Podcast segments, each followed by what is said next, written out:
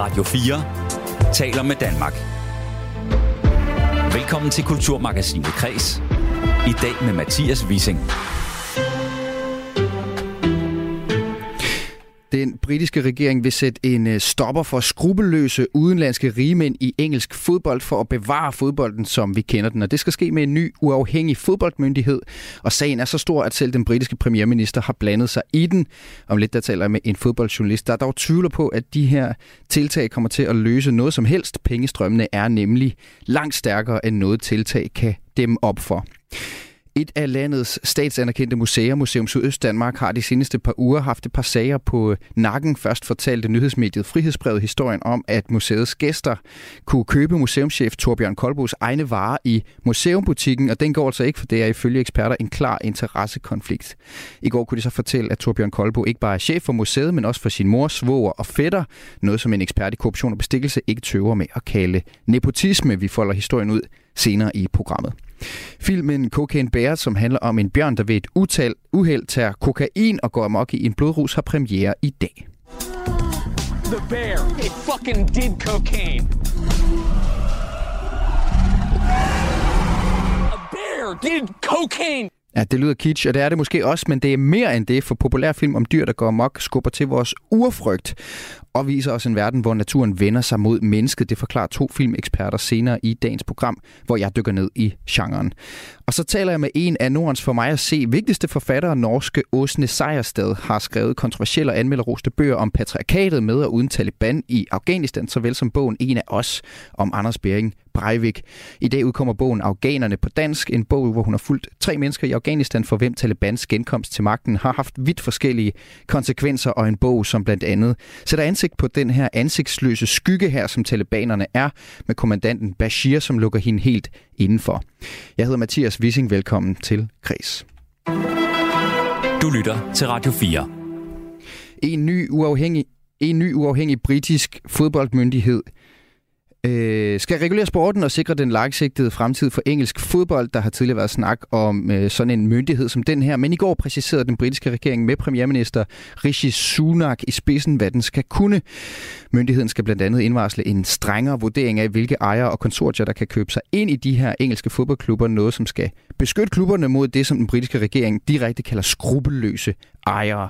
Men ifølge min næste gæst, der er det tvivlsomt, om den her fodboldmyndighed kommer til at have effekt på udenlandske rigmænds overtagelse af de engelske topklubber. Velkommen til uh, Kreds Jeppe Højbjerg Sørensen, freelance journalist, blandt andet med fokus på samspillet mellem fodbold og samfund. Mange tak. Jeppe, hvorfor tror du ikke, at det her nye tiltag det kan være med til at bremse indtoget af rigmænd i engelsk fodbold?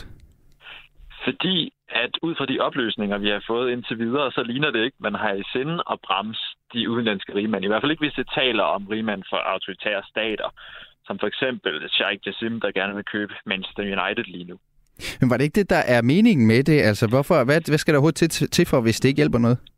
Jamen, altså, meningen er, er flere ting. Så man kan ikke bare sige, at det er en, en, en regulation, der, der er rettet mod de her autoritære staters indtog det er også omkring sådan, den he- hele økonomien i fodbold England, hvordan det skal reguleres. Og det vi har set, og det som blandt andet gik forud for, at man begynder at lave de her undersøgelser, og der nu kommer den her regulator, det er, at flere klubber i, i de lavere ligaer i England gik konkurs, simpelthen fordi de blev styret dårligt mm. af, af ejerne.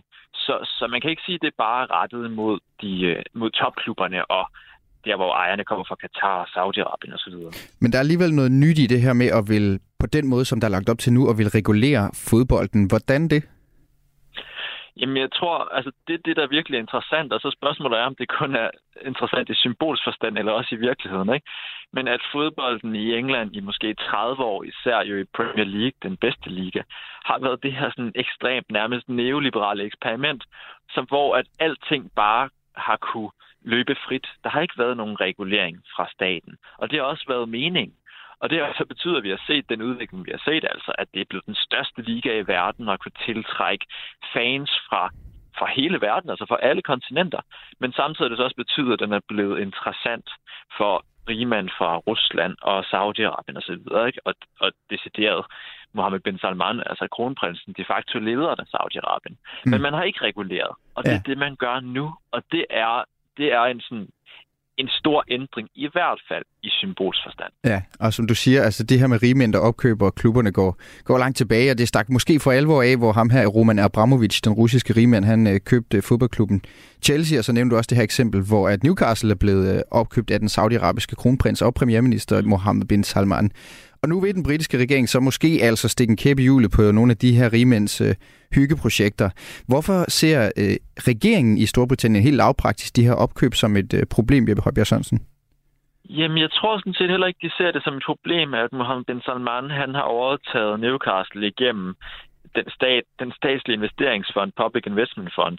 Fordi at det, som historien jo gik på dengang, det var blandt andet, og det har The Guardian afsløret, det var, at den, den, øh, den engelske regering var dybt involveret i det køb, og man faktisk anbefalede, at Premier League, altså der, hvor Newcastle spiller, de godkendte købet fra Mohammed bin Salman.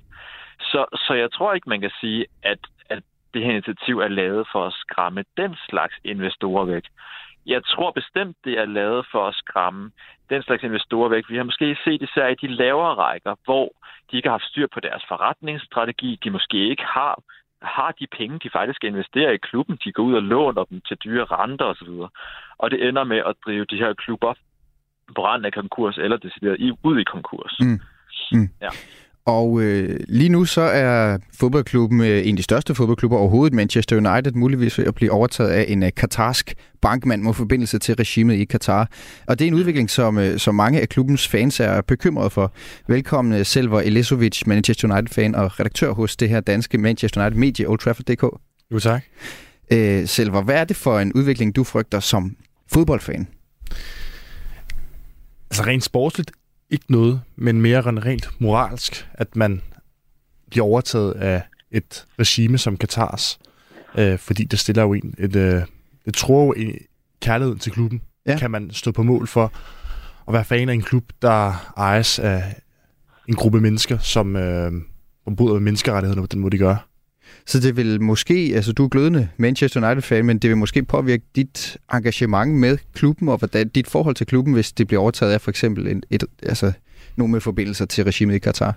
Det vil det for nogen. Øhm, jeg er jo på et, øh, på, på et United-medie, så jeg har jo kontakt med rigtig mange United-fans, mm. og jeg ved, der er rigtig mange, vi diskuterer, det diskuteres rigtig meget om, hvorvidt man kan man sige, afmelde fanskabet øh, på klubben. Personligt er jeg ikke selv i tvivl. Jeg vil stadig holde med klubben, uanset hvad der sker, hvem der er klubben men jeg vil ikke nødvendigvis holde med ejeren, mm. øh, og jeg er også meget imod, øh, at Katar skulle overtage klubben.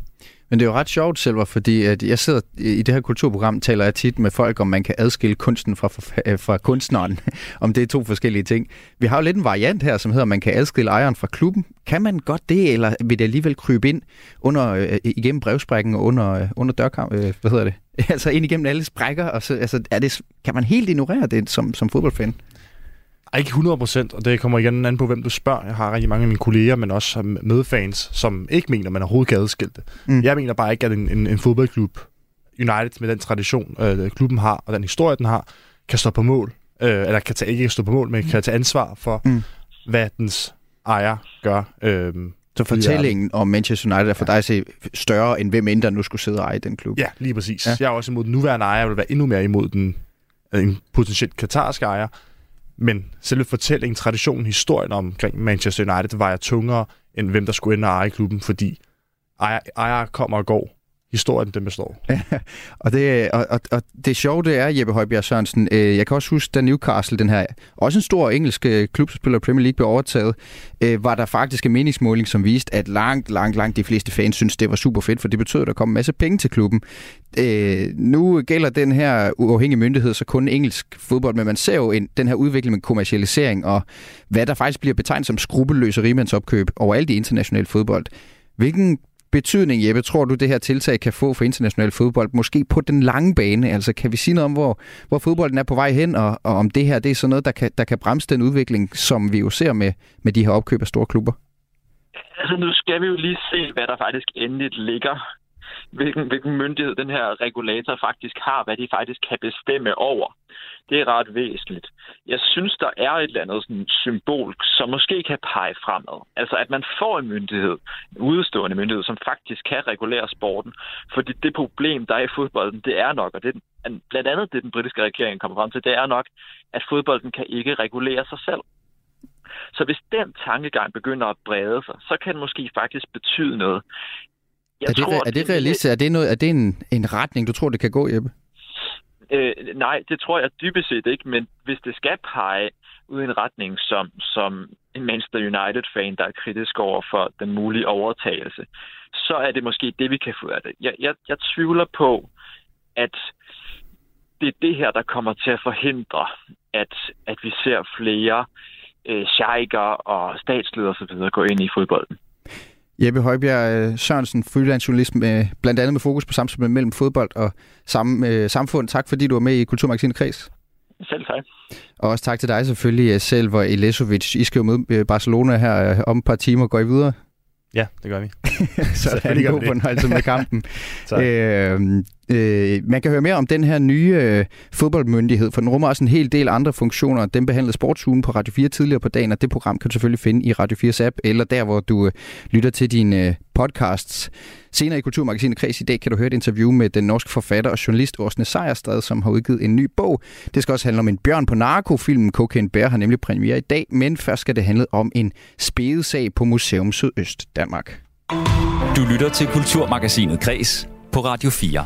Nord for Næstved, der bliver nemlig pustet glas og fremvist kælervaser og udforsket internationale udstillinger hos museet Holmegård Værk, som er en del af Museum Sydøst Danmark. Men nu er uh, Torbjørn Kolbo, der er chef for det her statsanerkendte museum, endt i uh, lidt af et stormvejr. Det sker efter nyhedsmediet Frihedsbrevet i en række artikler har afsløret kritisable forhold, som er eksperter beskrives som nepotisme.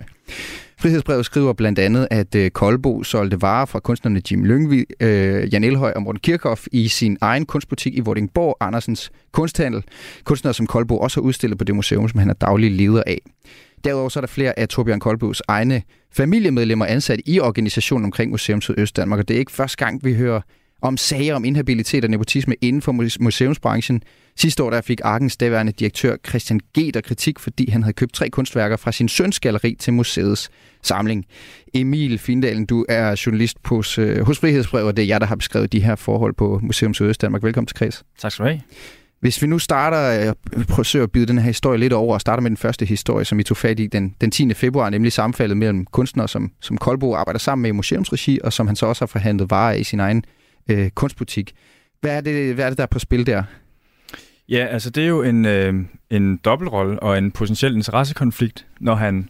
Altså det, jeg skal måske fortælle, at Jim Lyngvild kunst, det her, det handler om, om ja, om Morten Kirchhoff og Jan Elhøjsen. Ja, det ser du faktisk også. Men han har en privat kunsthandel ved siden af sit job som museumschef. Mm. Og de her kunstnere, som jeg lige har nævnt, er nogen, som det her museum har samarbejdet med for øh, mange penge. Altså, Jim Lyngvild har haft soloudstillinger og skal stå i spidsen for den her nye øh, vikingesatsning i Køge til mange millioner kroner og sådan noget. Altså, ham kan de rigtig godt lide på museet. Ja. Torbjørn Kolbo kan så åbenbart også godt lide hans kunst i det private ved siden af. Og det er jo sådan... Øh, altså, det er i hvert fald nogle eksperter, der påpeger, at det, det kan godt være lidt problematisk sådan noget. Ja. Det er i hvert fald noget, bestyrelsen bør øh, have mulighed for at, at vurdere. Det har de ikke haft. Og det har de ikke haft, øh, og det er også noget af det, som, som så har fået øh, museets direktør, Kjell Møller Hansen, så som reaktion på jeres dækning til at sige, øh, det var ikke god, det sker ikke igen, vi skal ikke sælge de varer her i, i museumsbutikken, også fordi der er en interessekonflikt der, som, som, som, som, kan udse, som man kan kritisere. I går kunne I så afsløre, øh, at flere af, af Torbjørn Kolbos familiemedlemmer er ansat i stillinger på Museum Sydøst Danmark, som er sådan lidt en paraplybetegnelse for en række museer. Hvad er det for nogle ansættelser? Hvad, hvad, hvad handlede den del om? Jamen, det handler om, at han som øh, museumschef er øh, nærmeste chef til sin svoger og sin fætter, som har nogle øh, ret store poster, eller store stillinger øh, på museet som øh, ejendomsleder og som art director. Øhm, og de arbejder tæt sammen med ham i hans lille enhed. Øhm, derudover er hans mor også ansat øh, på museet. Han er ikke direkte chef for hende, men øh, han sidder stadig den øverste ledelse for, øh, for museet, og han har også øh, anbefalet de her, alle de her tre navne som øh, potentielle øh, kandidater til de her job, som mm. aldrig har været slået op. Mm. Så, så tilfælden er altså, at, at hans svoger er VVS'er med at være tilknyttet i en kort periode, men klarer sig jobbet så godt, at han gik fra timeløn til, til fastansat. Mm. Og Koldbo, han erklærede sig inhabil, har han selv sagt i sagen, altså i anbefalingen, og, og direktøren holdt øje med, om familierelationen, når de nu samarbejder, gjorde knuder. Det mente han ikke var tilfældet. Ja, altså man kan sige det sådan på den måde, at han har ligesom foreslået de her navne, Ja. og så har han sagt, men i øvrigt er inhabil. Ja. Så har direktøren sagt, fint, vi prøver det af. Og så har de set, det fungerer sgu okay, og så kommer der en mulighed mere. En lignende situation her, hvor det så er en fætter i stedet for. Ja. Og så ved han jo fra erfaringen med svogerne, det, kan, det fungerer fint, når Ja, det er det, jo det så samme familien. opskrift, men både Ja. på godt og på ondt, kan man sige. Ja. Altså måske en anbefaling, men det ifølge direktøren her, så er det jo ikke noget, der Mm. gør knuder, kan man sige. Altså på den måde, så, så, så har det så til synligheden gået gnidningsfrit øh, samarbejde i hvert fald. Ja. Øh, moren, hun er blevet ansat, fordi at hun, øh, det passede hende godt at arbejde på nogle skæve tidspunkter, så vidt jeg kan forstå. Hun havde erfaring som frivillig andet sted i organisationen, og hun har så i øvrigt slet ikke kontakt med, med Torbjørn Kolbo, altså museumschefen, i sit ansættelsesforhold. Hun, hun refererer ikke, ikke til ham.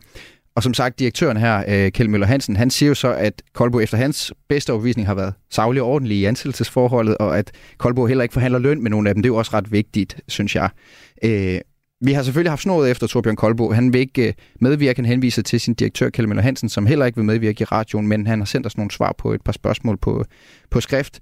Han skrev blandt andet, at det var Torbjørn Kolbo selv, der anbefalede kandidaterne, som du siger, til stillingerne efter drøftelse med hans, øh, med hans medarbejdere. Og det tænker jeg måske også er en del af det, altså efter drøftelse med hans medarbejdere. Det er jo ikke sikkert, at han har siddet helt alene med det, og det er jo også, øh, vi er jo ikke inde midt i Storkøbenhavn her, vi er jo Museum Sydøst Danmark. Hvad siger det dig det her med, altså hvorfor er det vigtigt for dig det her med, om han har anbefalet det? Fordi i praksis er det ikke sådan noget, der, er det ikke sådan, det fungerer? Jo, det er det jo tydeligvis, altså, men man kan sige, at når man er en selvejende institution, så vil det være måske lidt mere god stil at slå stillingerne op, og så kan man sige, at de her stillinger er nogle lidt akutte behov, der er opstået, og så trækker man jo på folks øh, erfaringer og anbefalinger, og kender du nogen osv.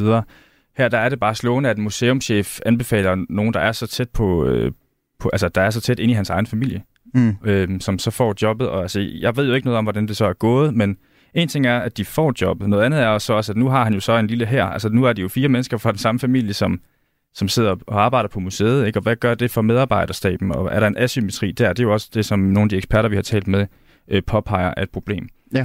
Øh, og, og at bestyrelsen slet ikke har hørt om det her, fordi det, de har ikke set det som et problem. Og derfor er det jo en principiel øh, debat, kan man sige. Og vi har, også, øh, vi har også været i kontakt med en af de eksperter, I har talt med i Frihedsbrevet. Jeg kunne godt lige tænke på at høre dig først, fordi svogeren og fætteren arbejder, så vidt jeg kan forstå, ret, ret tæt sammen med, med Torbjørn Kolbø som Mm. art director og ejendomsleder. Ja. Men øh, hans mor arbejder i princippet et helt andet sted i organisationen, og refererer jo slet ikke til ham. Altså, hvorfor har I valgt også at involvere hende i historien? For det virker trods alt til at være et eller andet, man kan sige, det, næsten, det kan i et eller andet omfang næsten være tilfældigt, at hun også arbejder i den organisation. Ja, det, øh, ja, det ved jeg ikke, om det er. Det, men altså, man kan sige, det er jo i hvert fald... Øh, du har ret i, at det er jo et... For det første er det også et mindre job, hun har. Altså, sådan helt øh, øh, objektivt set. Ikke? Altså, det, det er ikke et særlig vigtigt post, hun har, men det siger noget om hans måde at operere på. Mm. At hans mor også bare lige tilfældigvis arbejdede der. Og jeg synes ikke, det virker som sådan helt tilfælde, at øh, det var hende, der skulle have det job. Umiddelbart. synes, det er påfaldende. Det, det er det da. Altså, det er da i hvert fald... Han har jo selv sagt, at han er inhabil, men han har stadig anbefalet hende. Øh, og sådan, det virker som om, at han har... øh, Altså, man kan sige... Det, det er det, vores ekspert siger i hvert fald. At, øh, at han kører... Det ligner lidt, at han kører det her, øh, den her enhed, han er chef for, som om det var hans egen butik. Og det er det bare ikke. Det er øh, drevet af offentlige midler, og bestyrelsen skal have mulighed for at vurdere den her slags ting. Og det er ligesom... Ja, det er derfor, at moren også er med, fordi jeg synes, det siger noget om, at han ligesom bare hjælper sin familie, ikke? Vi, vi har været i kontakt med en af de eksperter, som jeg også har talt med i, i Frihedsbrevet. Øh, ham, som hedder Jesper Olsen fra Transparency International, som arbejder for at bekæmpe korruption og bestikkelse øh, i international skala. Øh, og han kategoriserer, som, som, som I også skriver, de her forhold som øh, nepotisme. Vi kan lige høre, hvad han siger. Nepotisme, det er, når du øh, begunstiger øh, dig selv eller nogen, der er tæt på dig selv.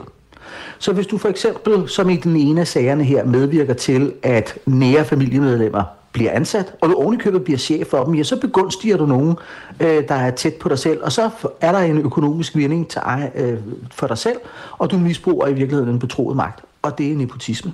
Og der hvor det så for alvor bliver problematisk, siger Jesper Olsen, øh, det er da øh, i det, at Museum Sydøst Danmark jo ikke er en, en privat størrelse. Altså det er, som du også siger, det er, at det, de får statsstøtte. Det ville være helt uproblematisk, hvis det her var for hans egen butik, for hans egne penge. Så må man jo gøre, hvad man ved. Men her er man sådan set ansat som museumschef øh, i en selvejende institution, og der skal man alene varetage den selvejende institutions formål, og ikke sine private økonomiske interesser. Så, så det er ligesom den ene ting, man misbruger en betroet magt. Det andet er, at, og det er jo en afledt konsekvens af, at det er nepotisme, det er, at det er dårlig ledelse. Fordi kan du være den rigtige chef for nære familiemedlemmer, kan man risikere, at du, om jeg så må sige, gør nøjagtigt det samme, stiller de krav, som du ville have gjort til alle andre medarbejdere, og så tænk lige over at sidde der i kaffestuen, øh, hvor man jo taler om forskellige ting og er kritisk over forskellige ting. Kommer man frem med al kritikken, hvis, hvis man ved, at chefens mor sidder rundt om bordet? Jeg spørger bare. Og det spurgte altså Jesper Olsen, som også er ekspert i jeres artikelserie, øh, som arbejder for Transparency International. Og det lyder jo også som et problem for museet selv, at de ansatte, der for eksempel arbejder sammen med chefens mor, som er det, han siger her til sidst. Det kan godt ske, at der er nogle ting, man ikke helt på samme måde kan komme ud med. Øh, vi har så fået et skriftligt svar fra Museums Øst Danmarks direktør, øh, Kjell Møller Hansen. Han, han skriver jo, at han synes ikke, det er et problem. Han siger, det er hans vurdering, at museumschefen godt har kunne udføre savlig ledelse, som han skriver, på trods af familierelationen. Og han afviser også, at der skulle være forskel, øh, forskelsbehandling på Museum Sydøstdanmark. Det kan man jo også selvfølgelig tænke, om det vil spille ind på det. Det afviser han. Øh, og så fred, øh, freder han Torbjørn Kolbø og siger, at hans stilling ikke er truet. Hvad, hvad, hvad tænker du om, om det, nu har du siddet med sagen, Emil Findalen? Altså, hvad tænker du om den udmelding? Jamen, det overrasker mig ikke. Det er jo også lidt det, jeg har hørt fra ham, men jeg vil sige, at mit modspørgsmål til ham vil jo være, hvordan han kan vide det. At, at der ikke er forskelsbehandling, og at det ikke er et problem, at han er i familie med de her øh, tre medarbejdere. Altså, hvordan kan han vide det? Og hvorfor har bestyrelsen ikke vidst det? Og det har de så ikke, fordi han ikke har syntes, det var et problem. Jeg tror, hvis man havde hørt om den her historie, det foregik på SMK eller Charlottenborg eller Nationalmuseet, så ville folk tænke, okay, det lyder meget mærkeligt. Men når vi ligesom er herude øh, i Vordingborg, det virker som om, at de ikke rigtig har kunne se problemet i det. Og de er som om, at de, øh, de er, der er mange, man kan sige, det, det er en mindre verden, jo længere væk man kommer fra København. Og det, altså, Torbjørn Koldborg har jo også været formand for Kultur- og Fritidsudvalget i fire år i Vordingborg Kommune, som har siddet og doneret penge til museet, ikke? og der har ikke været nogen inhabilitetssager der. Han har også ansat øh, som bestyrelsesformand på Vordingborg øh, spillestedet Stars, har han ansat sin anden fætter som spillestedsleder. Det var heller ikke noget problem. Jeg siger heller ikke, der er et problem. Jeg siger bare, at de her sager er meget vigtige at få frem i lyset, så der er nogen uafhængig af Torbjørn Koldbo og hans nærmeste chef, Kjell Møller Hansen, som ikke kan se et problem, der har mulighed for at vurdere, om det er et problem. Så der ligger også noget i, at man måske... Øh, altså, jeg hørte dig sige, at du siger, at det vil måske være en, en, en større skandale, eller blive oplevet som en større skandale, hvis det er noget, der skete midt inde i Storkøbenhavn. Nej, det, det siger jeg egentlig ikke. Jeg tror bare, så vil folk måske tænke, at det lyder lidt mærkeligt, ikke? Men, men man har bare ikke hørt om det øh, før med det her museum. Altså, det, det, er jo ikke fordi, det er ikke fordi, jeg siger, at der er noget problem, der er større end noget andet. Det er ikke det, jeg mener. Jeg mener bare, at øh, det virker måske lidt fjernt. Museum Sydøstdanmark, nå okay, og der er ikke noget problem her, og det er jo bare min fætter, og han er dygtig til det her job. Og... Hvad er konsekvensen af, hvis det bliver sådan en tankegang, altså, hvor man har sådan en, hvis det er i provinsen, går den, så går den så? Altså, hvad, hvad, hvad, vil, hvad vil vi kunne udlede af det? Altså, hvis man har den her tankegang om, at jeg, jeg tror, Som jeg om, at der skal være, at man skal være, at man skal øh, være mere firkantet omkring, hvad der er i orden og ikke i orden inde i byerne end uden for landet. Altså, det, jeg, jeg tænker jo, at, at I tager også sagen seriøst, fordi at der skal ikke, det skal ikke være nemmere at slippe om hjørner, bare fordi man har et museum i Vordingborg, end hvis det lå i Aarhus eller København. Nej, præcis. Altså, man kan sige, at museumsverdenen er lille, og det er et meget statsstøttet øh, miljø.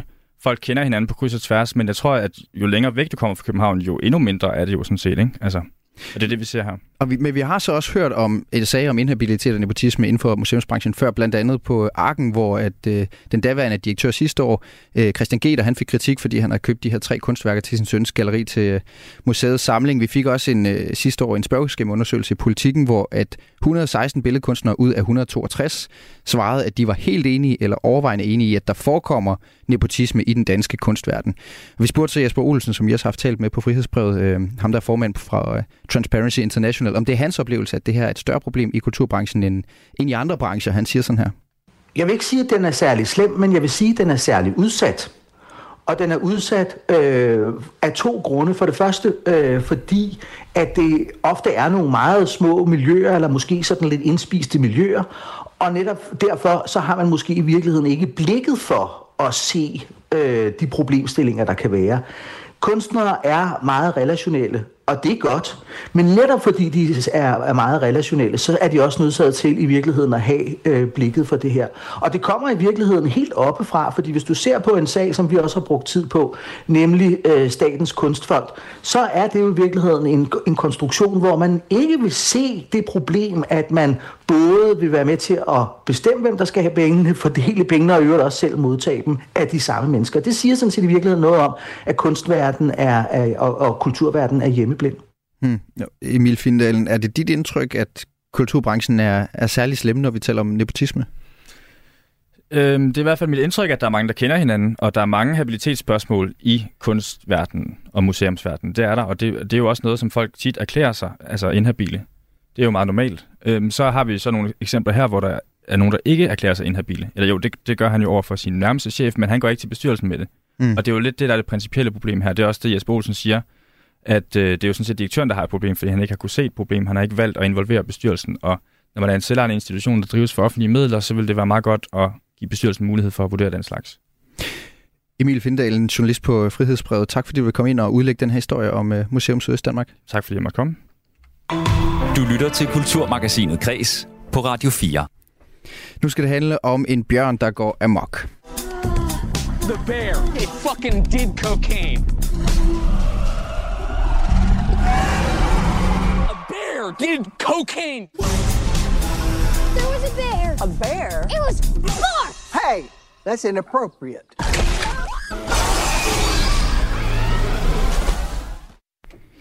Her hørte vi en bid fra den allerede hypede og længe ventede film Cocaine Bear, som har premiere i dag. Det er en film, der som mange andre før, den handler om et dyr, der simpelthen går amok, og netop den genre med dræberdyr på film, som vi kender fra for eksempel Jaws på dansk dødenskab, Anaconda og nu også Cocaine Bear, den dykker jeg ned i uh, nu, og jeg kan nemlig sige velkommen til dig, Bjarke Friis Christensen, skribent hos Kino.dk, og vild med dræberdyr på, på film. Ja, det kan jeg ikke uh, løbe fra.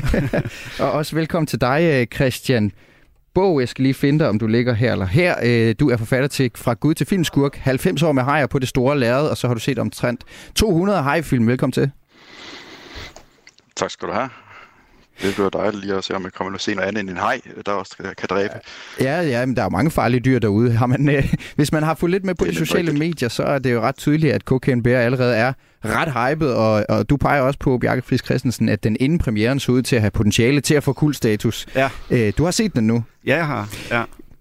Var den alt det, du håbede på og meget mere? Altså, titlen Cocaine Bear i sig selv, det er jo med til at sælge den her film virkelig godt, og som du siger, altså forud for premieren, så var den jo allerede på på diverse SoMe-kanaler, i hvert fald i mit feed, der fyldte den sin del, og den, den gør hverken mere eller mindre, hvad den lover i virkeligheden, og derfor synes jeg også, den indfrier øh, forventningerne til, hvad, den, hvad det er for en type film, det her. Ikke? Ja, og den lover en bjørn på kokain, og det ja, får vi. Ja, lige præcis. Ja, og det er nemlig kort fortalt øh, en bjørn, der ved en fejl spiser noget efterladt narko i en skov, og herefter går amok, og det går ud over en række mennesker. Har jeg ja. sagt for meget eller for lidt?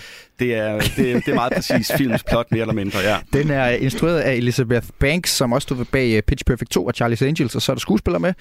Uh, Kerry Russell, som vi kender fra Star Wars, The Rise of Skywalker, og Ray Liotta, ingen mindre end Ray Liotta, ja, ja. kendt fra Goodfellas, og faktisk bliver hans sidste filmoptræden, fordi han døde uh, i maj mm. sidste år, så det er jo heller ikke hvem som helst, der medvirker.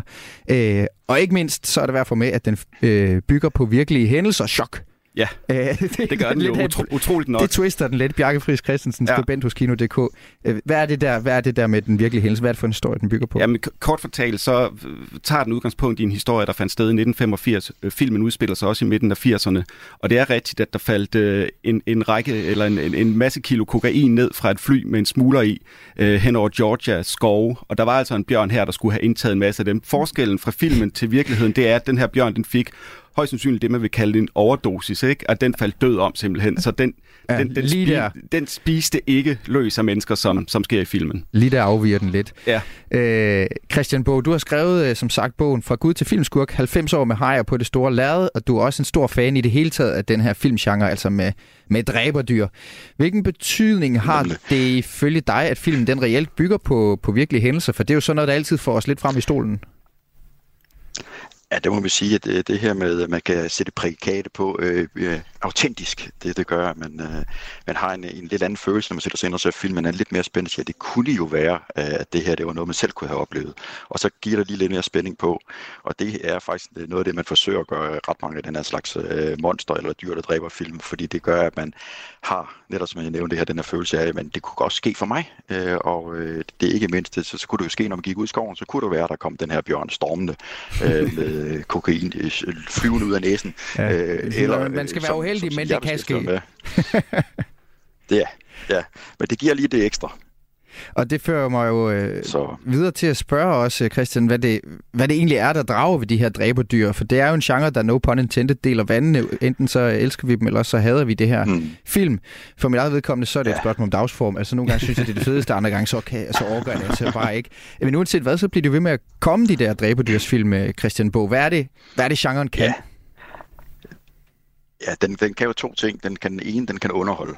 Øh, og den kan det her med, at den, øh, den øh, øh, sådan prikker lidt til det her, vi kalder urfrygten. Øh, vi er jo latent øh, øh, som menneske bange for ting, som kan skade dig. Øh, vi er bange for, for æderkopper, for de kan være giftige. Vi er bange for slanger. Øh, det giver noget, det, det, det er en urfrygt, og på samme måde vi er bange for noget med store tænder. Øh, mm. Og det er jo det, som de spiller på i, i, i hovedparten af de her dyr, der dræber øh, film. Det er de store tænder, og rigtig gerne mange af dem. Øh, og der er vi jo så i det, hvor jeg øh, øh, befinder mig rigtig meget, der er jo enormt mange hvad det, har, eller tænder i, i, i hajer, og det betyder, at man er endnu mere bange. Ja. Så, øh, så de, store, de store tænder og urfrygten, det er det, det, der ligesom uh, trigger os. Ja, og så det der, ja, og så det uha, det der med at være ude i vand og ikke rigtig kunne komme væk, hvis man vil, og sådan. Øh, det ligger vel ja, også i det. det. det. det er endnu en frygt, ikke? At man, øh, ja, og det, jeg vil sige, det, det har de jo spillet på i altså, knap 200 film nu med hajer, ikke? At mm. man, øh, man stikker lige tæerne i vandet, og så, så kommer der en haj og bider den af, og, og hvis man dyrker hajfilmgenre, som jeg gør, så ved du også godt, det er altså ikke kun i havet, at hajen er. Den, øh, den flyver også, og den uh, svømmer i is og i sand, og, ja. og den kan også gå igen, og nogle steder så er det tøjdyr. Altså, så det, det, der, der er mange muligheder for at møde en haj, hvis man er, man er lidt uheldig. Ja, hvis man er en lille smule uheldig. Bjarke Friis Christensen, uh, skribent mm. Kino.dk, du, ja. du, du hvad, hvad er det, du mener, den her genre kan? For du har også, den, også, ja, ja, ja. den har også bidt sig fast i dig, kan ja, man jeg sige. lige til at sige det samme. Den har bidt sig fast i mig. Jamen, som Christian siger, så er det netop den her urfrygt, og så er det simpelthen også helt grundlæggende, at den kan underholde. Men den kan også være en kommentar på, på den tid, som, som filmen bliver skabt i. Altså, det kan være en kommentar på, på den måde, vi behandler vores miljø, øh, eller det kan være en, en, hvad kan man sige, en form for kommentar på, på atombomben. Altså, man har en film tilbage fra, fra 54, som hedder Them, hvor der er nogle myrer, der, der bliver gigantisk store på grund af en atomprøvesprængning, ikke? Altså, og, og, og på den måde, så kan det være en kommentar på det samfund og, og nogle af de ting, der rører sig der. Men ja, selvfølgelig, det handler om at underholde os, og det handler også om, at, at det, det må godt være morsomt også, men det kan også være mere følelsesladet i virkeligheden i, i, nogle, titl, i nogle titler af de her film. Altså, der er en film som Orca fra, fra 77, som har sådan en mere melankolsk understrøm i sig, hvor, hvor der er den her spækhugger, eller, eller den her val, der, der mister sin mage, og, mm. og, og, og det ufødte barn, der ligger i maven på den. Så, så der er sådan en følelsesmæssig relation, der også opstår her, Øh, så, så det er en genre, der, der også spænder bredere måske end netop den her mere letbenede øh, underholdning. Det er tit der, det er tit der, det slår hårdest. Det er, når det kommer uforventet, ikke? Altså, når ja. man tror, man er, ikke se en eller anden ting, og så, der, så er det faktisk blandet med et eller andet. Ja, en ja. helt anden, nemlig en urfrygt, eller ja. noget, et eller andet emotionelt, der kan, der kan dive ind. Ja, præcis. Men altså, ja, øh, grundlæggende, så er det jo en genre, som, som uh, underholder, ikke? Det er en exploitation-genre ja. for så vidt også. Uh, man kan se på, på nyere film som Sharknado også, som måske ligger lidt mere i, i samme boldgade som den her Cocaine Bear, som egentlig, det, det er en uh, dræberdyrs komedie i virkeligheden, ikke? Ja. Som er sådan grotesk i sin måde at gå til mm. dy, dræberdyrskyset på. Og rent øh, historisk, så starter det her, jeg, jeg synes faktisk næsten uanset, hvad, hvordan, når jeg taler om film, og vi laver sådan nogle perspektiverende ting, som, som også lidt som det her er, så ender vi tit i 1975 og Steven Spielberg og øh, en film, som ingen tror på, og øh, i virkeligheden burde flop totalt, og den lyder blandt andet sådan her.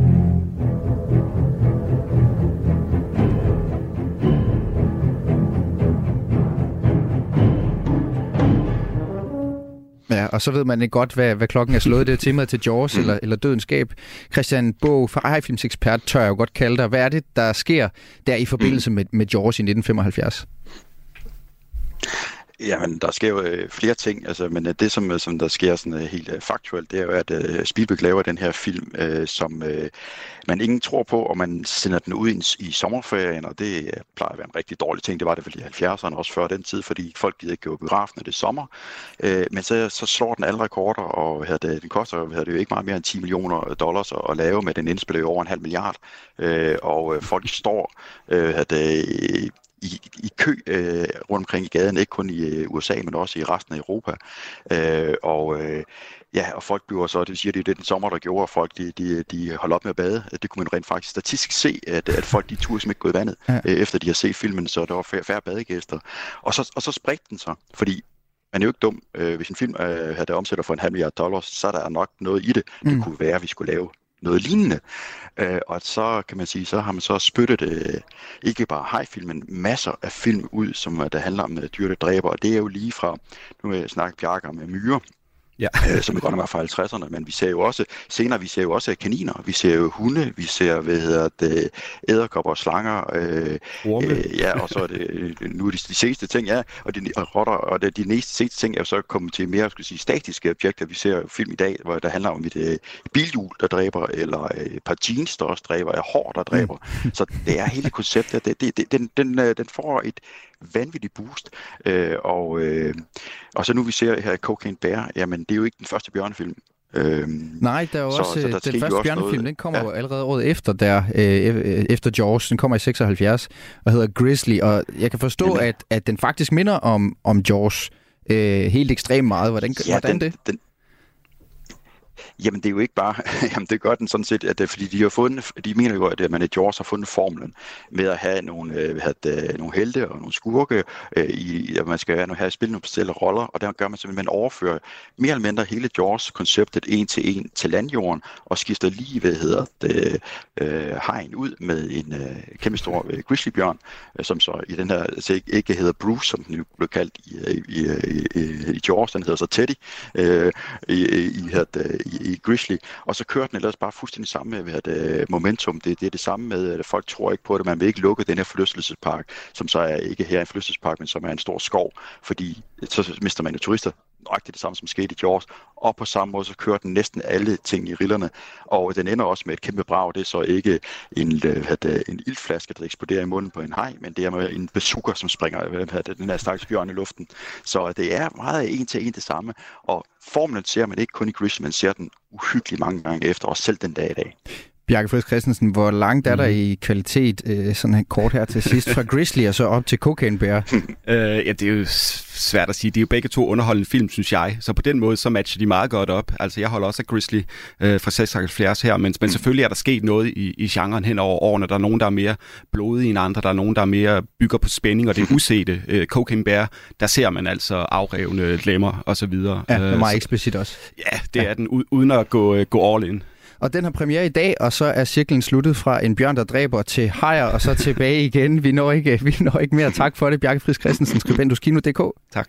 Og også tak til dig selvfølgelig, Christian Bog, forfatter til Fra Gud til Filmskurk, 90 år med hajer på det store lærred. Tak skal du have. Cocaine Bear haver biograferne fra i dag. Du lytter til Kulturmagasinet Kres på Radio 4. Tidligere i dag der havde jeg besøg af en af de, hvis du spørger mig, allermest øh, interessante forfatter, norske Åsne Sejerstad. Hun har i årvis skrevet ikke-fiktive bøger med litterære virkemidler. Noget, som kritikere og litteraturinteresserede har haft svært ved at vride hjernen omkring siden bestselleren Boghandleren i Kabul, hvor hun øh, beskrev livet i en afghansk familie indefra. Noget, som faktisk fik et restligt efterspil, fordi boghandleren selv ikke mente, at hendes beskrivelse af familien var i synk med virkeligheden. Og det var en sag, som Åsne Sejerstad hun senere blev, blev frikendt i.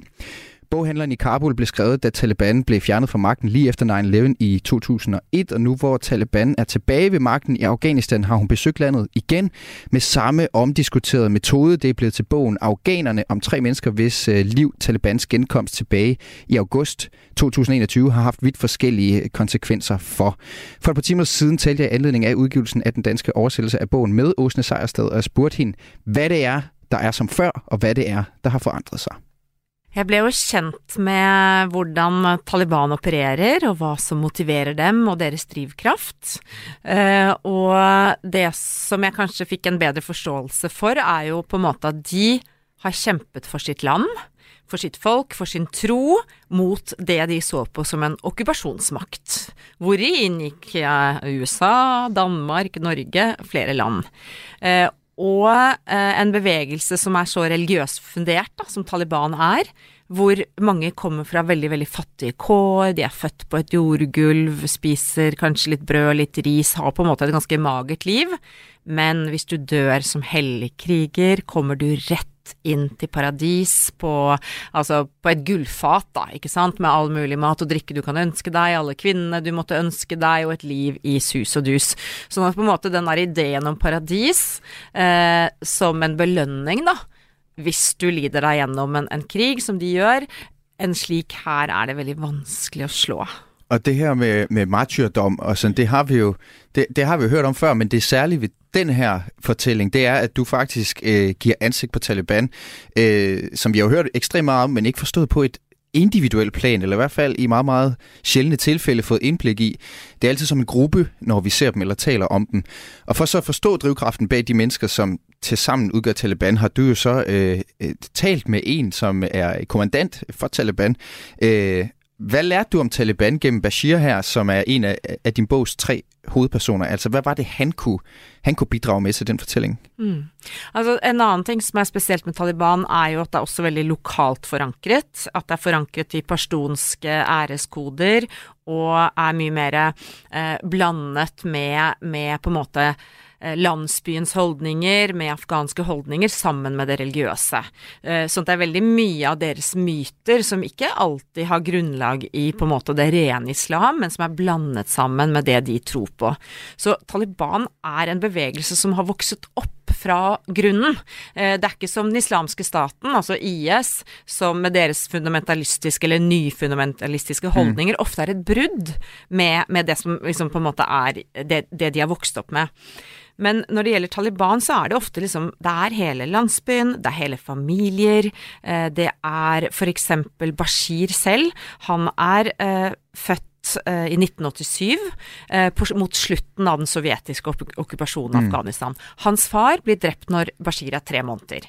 Slik at Bashir arver på en måte krigerånden, ikke sant. Han skal jo på en måte hedre sin far gjennom å selv gå den samme Han er veien. født ind i krig. Han er født inn i krig, og så er det noen år med en, en viss fred, så er det borgerkrig, og så er det Taliban, og da vil han gå inn i Taliban, og det gjør han når han er tolv år gammel. Så verver han seg til sånne treningsleirene til Al Qaida, de samme treningsleirene som Osama bin Ladens eh, menn eh, lot seg trene opp i.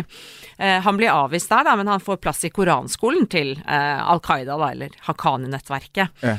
Eh, og når han er 14, så skjer 11. september, og han drar over grensen til Pakistan, der de samler seg og så går i gradene i Taliban. Han begynner som en sånn liten vaktmester, passer på ting, forsyninger og sånn, og når han er 16 og begynner å få litt grann skjegg, så får han lov å være med på det første slaget. og så, ja. Ja. Øh, du får mod din forventning lov til også at møde hans familie, øh, som du også skriver forsøger at få dig til at se lyset set fra deres perspektiv på en eller anden måde, altså forsøger at, at omvende dig med sådan nogle små øh, hints. Netop de her afghanske kvinder er jo lige så høj grad fortællingsomdrejningspunkt. Den ene af dine øh, kilder er, er, er flygtet til Oslo, hvor du møder hende, og den anden får besked på at droppe sin universitetsuddannelse, efter Taliban kommer tilbage til magten. Hun skal finde sig en mand i stedet for at lyde beskeden. Øh, og så er der altså de her kvinder bag Taliban også, altså Bashirs familie. Hvordan var det at møde dem, og hvilke tanker har du egentlig gjort dig om at bevæge, sig, bevæge dig ind i, i det her territorium? Den viktigste kvinnen i Bashirs liv er nok moren hans, eh, og det er vel hun som har ført han inn i Taliban også, så det som også var helt nytt for meg å oppleve, var kvinnenes sterke rolle i Taliban. Altså på ingen måte i maktsystemet deres, men innad. Så hun er jo den som først innprentet Bashir, tok han ut av vanlig skole, inn i koranskole. Eh, og sammen med hans eldre søster, som er en god del eldre enn han, eh, som er jo liksom noen av de mest ekstreme kvinnene jeg har snakket med noen gang. Eh, nesten mer enn han, egentlig. Altså helt sånn fundamentalistiske. Så eh, selv om kvinnene som sådan er uten eh, makt i Taliban, så har de mye innflytelse innad i, eh, i, i familiene. Og det å møte hans koner, som jo eh, Den ene ble jo forlovet med han da hun var ett år gammel, og han var fire år gammel. Det var hele tiden bestemt, de skulle gifte seg. Mm. Så får han en kone til. Nå, etter seieren, er han forlovet med en tredje kone?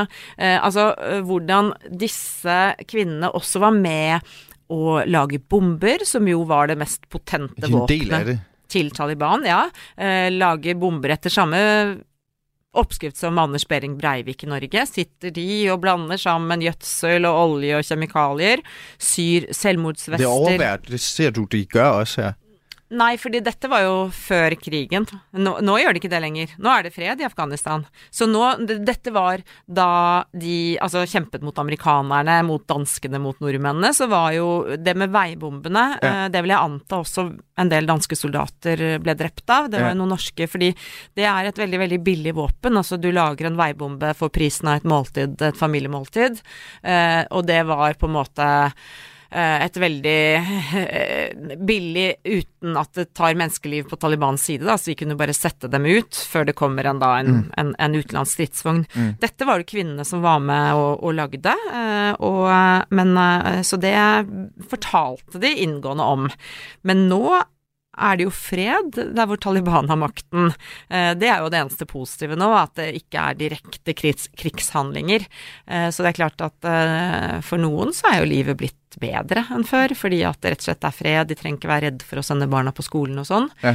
Men så er det jo det, det negative som skjer nå fra dag til neste, er at det blir stadig innstramninger, eh, og da helt utelukkende nesten på kvinner. Øh, du har så øh, skrevet et, øh, et efterord, hvor du øh, forklarer dine metoder, hvordan du har lavet den her bog. Hvordan kan det være, at du i det hele taget har skrevet det, det efterord om det metodiske? Nej, det er lidt vigtigt, fordi at uh, som læser så kommer du rett ind i boken, uh, i, i faktisk da Jamila blev født, eh, og uh, morens svangerskab, og senere da Jamila holder på at dø i polio. Eh, og det er jo den polioen som, som på en måte eh, former hennes liv, for det er den som gjør at hun får lov til å gå på skole, fordi hun skal likevel ikke giftes bort, Ja. og da får hun lov å gå på skole til sist. Eh, men eh, det er litt viktig eh, hvordan eh, Ikke sant? Jeg er ikke til stede i boken. Eh, det er disse tre menneskenes eh, for, for, fortelling og andre menneskers eh, beretninger eh, som, eh, som du leser det på en måte som en Det er farlig å bruke ordet roman, for det er jo journalistikk, men du leser det som en roman. Du leser det som en fortelling, som en historie. Eh, og da er det viktig å ha et ganske omfattende forklaring på hvordan jeg har innhentet kunnskapen, eh, hva har vært premissene for det folk har fortalt, eh, hvilken form for gjennomlesning har de hatt, eh, og hvilken mulighet har de selv til Mm. å liksom, påvirke den boken. Mm. Men, men det er viktig for meg at det er et etterord, for jeg syns jo på en måte Jeg vil jo helst at folk skal lese skildringen først og bare liksom la seg prøve å leve seg inn i mennesker som de aldri kommer til å møte, og leve seg inn i menneskeskjebner hvis liv er så annerledes enn våre, at jeg tenker at den metoden er den som, som gir størst nærhet da, til de karakterene. Og det fylder jo, og der, der står jo heller ikke roman på din bog, altså der står Åsne Sejersted, Afghanerne, øh, hvor der typisk lige vil være sådan en eller anden markør af, hvad det er for en slags bog, men det, det, det står der ikke, fordi at det ikke er en roman. Nei, det er ikke en roman, så det kunne det ikke stått. øh, øh, kanskje man skulle hatt dokumentarbok, da, at det skulle stått Ja. det. Jeg vet ikke. Det hører jo med til historien, det skal lytterne også vide, hvis man nu ikke har læst dine bøger, at du er jo nemlig, altså du gør meget ud af din stil at fortælle fra kildernes perspektiv, og i dit efterår skriver du nemlig også om, hvordan din research har været, hvordan din metode har været, hvad dine overvejelser har været ved. Altså at få kilderne til at fortælle noget, øh, noget de kan huske, noget de har været ude for, så venter du lidt tid, så spørger du dem igen, for at se om de fortæller det på samme måde, så du tryktester ligesom det dokumentariske på forskellige måder. Øh, og du får dem til at sige, at du siger sportsjournalistens, hvad følte du, er faktisk i virkeligheden et undervurderet spørgsmål. Hvorfor er det vigtigt for dig at gøre det på den måde? Det er måske det, jeg vil hen til. Altså, hvorfor er det vigtigt for dig, at det har det her du, øh, meget, meget dokumentariske, og du ligesom også gør noget ud af at, at, at fremlægge, hvor, hvordan du har båret dig ad? Det er viktig for meg som journalist, eh, øh, som hva er eh, den viktigste faktoren i journalistikken, det er jo troverdighet. Mm. Eh, at faktisk folk som eh, For du leser ikke en sånn bok bare for innlevelsens skyld, du leser fordi du vil vite hvordan det er i Afghanistan, og, hvor, og bli kjent med de menneskene, og da må du kunne stole på at det er slik det er blitt berettet. Eh, og derfor bruker jeg mye tid på, eller mye plass på, å forklare liksom hvordan og metodene og sånn. Og det spørsmålet som du hele tiden må stille, hva følte du nå, hva følte du da, hva tenkte du da, er fordi at folk ofte glemmer det.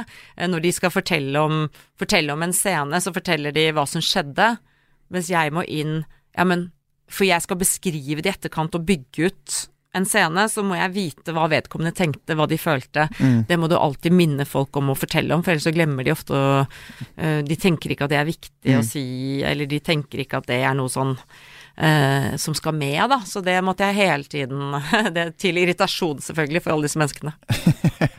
Men, men der, der, altså, når jeg læser modtagelsen af dine bøger, så, så er der altid enighed om, at, at du skriver fremragende. Det er virkelig god læsning. Man bliver suget helt ind og får nemlig oplevelsen af at opleve noget indefra os. Øh, men der har jo så været den her debat om metoden, øh, også den her gang, og du er sikkert, du er sikkert træt af at snakke om det, fordi det er altid noget, man gerne vil tale med dig om. Øh, men du skriver, at øh, der er nogle ting, som kan være øh, svært for dig at være helt sikre på, fordi det for eksempel befinder sig i periferien af det dokumentariske, altså øh, hvor vi også kommer ind i at tale om sådan noget som erindring. Jeg kan jo godt fortælle noget til dig fra min barndom, så jeg er helt sikker på, men i og med, at, vi ikke begge, at du ikke også var til stede og filmede det nærmest dengang i min barndom, så kan vi jo aldrig få den der sa- øh, en, øh, en, entydige sandhed. Øh, der er en skribent herhjemme, som også spørger, om der ikke altid er en fare for et eller andet projicering, nu når du også er så langt væk fra, fra dit eget ophav, altså når du er i Afghanistan. Om der ikke altid var en lille kløft mellem dig og så for eksempel Bashir, den her talibaner, som du, som du portrætterer. Uanset altså om man overhovedet kan sætte en finger på din research og dine interviews, så snart du jo så bevæger dig ud over det rent dokumentariske og de rent nøgterne. Der er jo altid et eller andet element i, at du selv, i og med det er dig, der skriver teksten, hælder noget af dig selv over i det. Ja, det er jo jeg som skriver det, og det er jeg som vælger ut folk, og det er jeg som vælger ut hvad hva de sier som er sentralt, så det er helt åpenbart. Det er jo min bok, på en måte. Eh, hvis folk eh, Altså, det er noe med Jeg syns på en måte, ok, hva vil folk ha, da? Eller disse kritikerne, vil de ha 1000 timer med opptak? Hvem har tid til å lese, høre på det, liksom? Vil de ha eh, flere hundre sider med notater? Altså på en måte, det er jo det som er å lage en bok, eh, er jo å velge ut og gjøre den jobben, for ellers så blir det jo helt umulig å, å, å lese det, ikke sant? Hvem, vil, hvem har tid til å høre på de lydbåndene eller få de transkribert og Så jeg tenker også at den Iblant så tenker jeg liksom den kritikken at det er en sånn litt sånn svikt i forståelsen her, fordi at eh, hvis dette var en bok hvor, hvor, hvor, hvor det er sånn, ok, vi sitter hjemme hos Bashir på gulvet, Ehm, med oss har vi en båndopptaker mellom oss, eh, og jeg stiller spørsmål, og han svarer. Det kunne blitt boken. Noen bøker er sånn. Her sitter vi, jeg spør det, han svarer det. Ehm, litt kjedelig form, men den er jo ikke noe mer sann.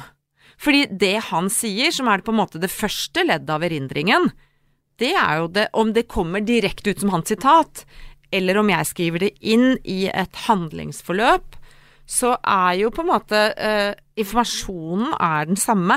Eh, det er jo ikke i min omskrivning at, eh, at sannhetsgehalten på en måte forringes. Mm. Eh, det er jo først og fremst i det, det på en måte det han har fortalt, og det kan vi jo aldri vite. Jo, selvfølgelig kan det sjekkes og forsøksvis prøve å finne ut fra andre kil- kilder, men, men, men den informasjonsinnhentingen er klassisk journalistisk. Intervjuene, researchen, eh, observasjonen.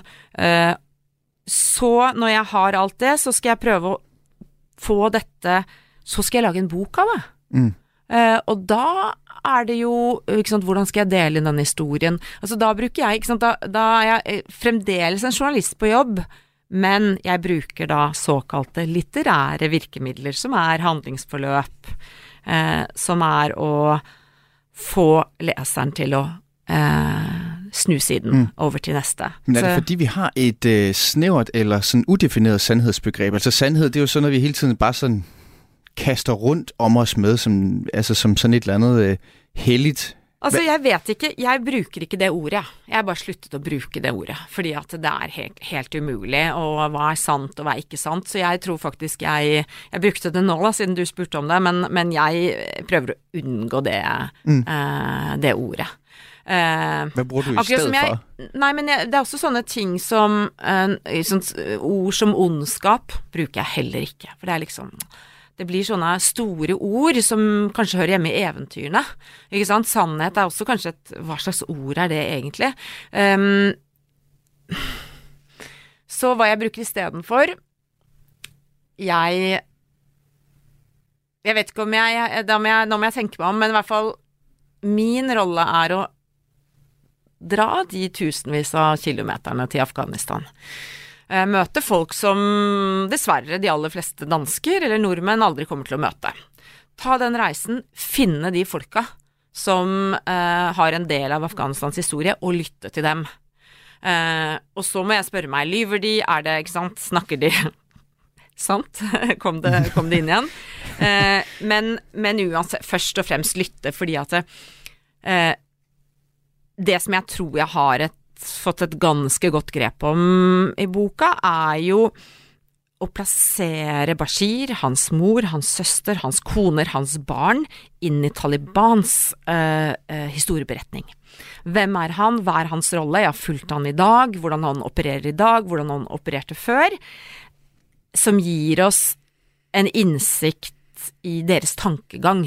Jeg syns liksom, det er det viktigste her, er liksom å komme inn i de ulike livene, eh, tragiske flere av dem, eh, til afghanerne etter at vi Mm. forlot dem. Mm. Og det sagde altså Åsne Sejerstad, norsk journalist og forfatter, da jeg talte med hende for et par timer siden. Afghanerne udkommer på Politikens forlag i dag. Kulturmagasinet Kreds på Radio 4 er slut. Om lidt kan du høre programmet i Radio 4's app. Regitze Skipper Bundgaard, Lene Grønborg Poulsen og Emil Mortensen har været med til at lave dagens udsendelse. Mit navn er Mathias Wissing.